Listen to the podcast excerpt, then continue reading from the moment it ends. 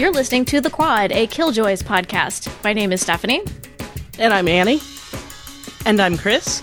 We're talking about the fifth episode of season two of Killjoys Meet the Parents. Ordinarily, by this time during the week, we've already have released our episode discussion. However, I've been very busy this past week and I just haven't had time to edit our discussion episode. I'm sorry I haven't been able to get it to you more quickly. We do try to get it edited and released as close to the air date of the episode as we possibly can. However, this is a hobby. This is something we do for fun. So when things come up in our everyday lives, sometimes things get put on the back burner. However, I did want to go ahead and release our quick reviews of this episode, and I hope to have the rest of our discussion available here in the near future. But again, we'll see since we have a new episode coming up so very quickly, it's possible that the rest of our discussion won't be released until later on. But let's get started with our quick reviews. I enjoyed this episode. I had a lot of fun watching it. I thought the formal crushy dinner was a real hoot. And it was fun seeing Luke Macfarlane and Rob Stewart doing the body swap. I thought they both did a pretty good job of mimicking each other. However, that particular plotline, it did feel a bit underdeveloped to me, almost as if what should have been an A plot for an episode got squeezed into a B plot time frame. In general, though, I thought this episode was one of the best comedic vehicles for Aaron Ashmore in a in a while. He's really very funny, but he hasn't been getting to do as much funny stuff of late.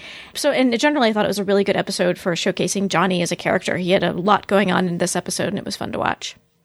So, what do you think, Annie? Uh, I really liked this episode, and like you, I, I love the funny awkwardness of Johnny trying to fit into crushy society and customs and the standing up and standing down and, you know, when do I say stuff? When do I not? And, uh, and then he and Pawter joining forces to solve the problem of the deadly fog and re- showing Pawter's backstory and relations with her mom and her dad. And then I thought, like you, Luke Macfarlane and Rob Stewart did a great job with the body swap. I thought they were spot on and capturing each other's mannerisms perfectly when it came to the two characters. Yeah, you're right. This was a good episode to showcase Johnny and the position he's in, and I thought the story did a really good job of developing the Pawter and Johnny relationship thus far. So I thought it's been a good build up so far this season. I can totally understand Johnny's position of why he wants to maybe not be a killjoy anymore and just be the guy that gives a shh. A Shih Tzu. Yeah. But I'm really worried about the position that Johnny's left in because I can honestly see why he's torn between wanting to still stay with his team and then be with Pawter and make a difference. But I was still yelling at the screen at the end, Johnny, don't you dare leave Dutch. But that was a great last scene between Dutch and Johnny and Hannah John-Kamen and Aaron Ashmore were really, really good. So I love that. How about you, Chris? What did you think? I also like this episode a lot you know, seeing Pawter's family was, was pretty interesting, I thought. And especially since we've only seen glimpses of crushy formality and society and ritual and all that sort of thing. So I like that we sort of take a more immersive view, I guess, of the way crushy families work. And I thought Luke Macfarlane and Rob Stewart did a great job with their body swapping. I mean, it was only a matter of time before they did a body swap episode, right? Mm-hmm. Virtually every sci-fi fantasy show does a body swap episode at some point. And I, I liked in this case that they had kind of laid the foundation for it previously, because we saw back in season one when Dutch projected herself into Khlyen's consciousness to see his surroundings. So it, it didn't just come out of nowhere as it often does in sci fi shows. There was actually a bit of a foundation laid for this possibility. Right. They established that whole neural link thing as a, mm-hmm. a thing that was possible via whatever Khlyen's fancy technology is. Goo technology. Right. Not to be confused with Fancy Lee. Anyway. Who does like fancy technology? it's true.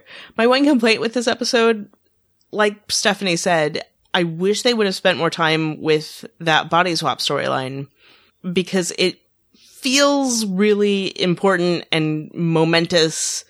You know, Dutch is facing off against Khlyen for the first time in a while.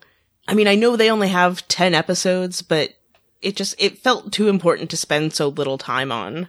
I, I understand it, but at the same time, it's kind of like, ah, but there's so much more that should have been said then, probably, right? Yeah. Yeah.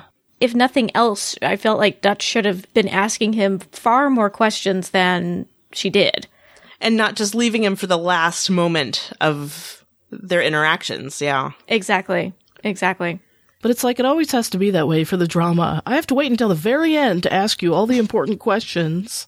I know. Like, couldn't she ask him that while When- he's when she sending was that message to Fancy him? Lee? Come Yeah. on, Dutch. Surely you can manage your time better than that.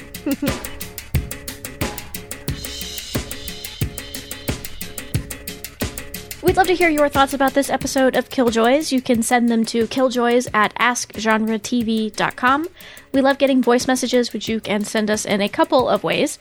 Record a voice memo on your smartphone and email it to us, or call our listener voicemail line at 972 514 7223.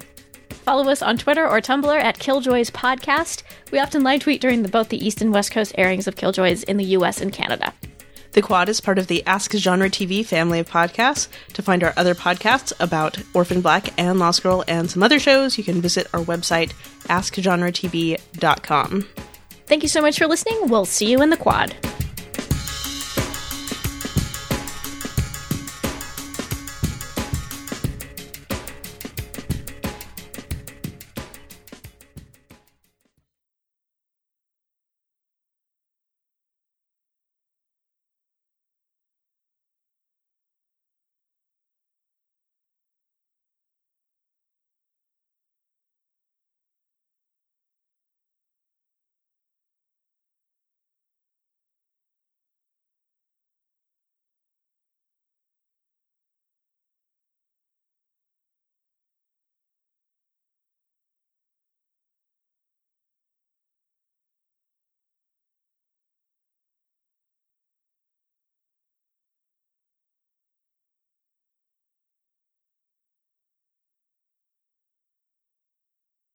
Yeah, because the Mossipede is only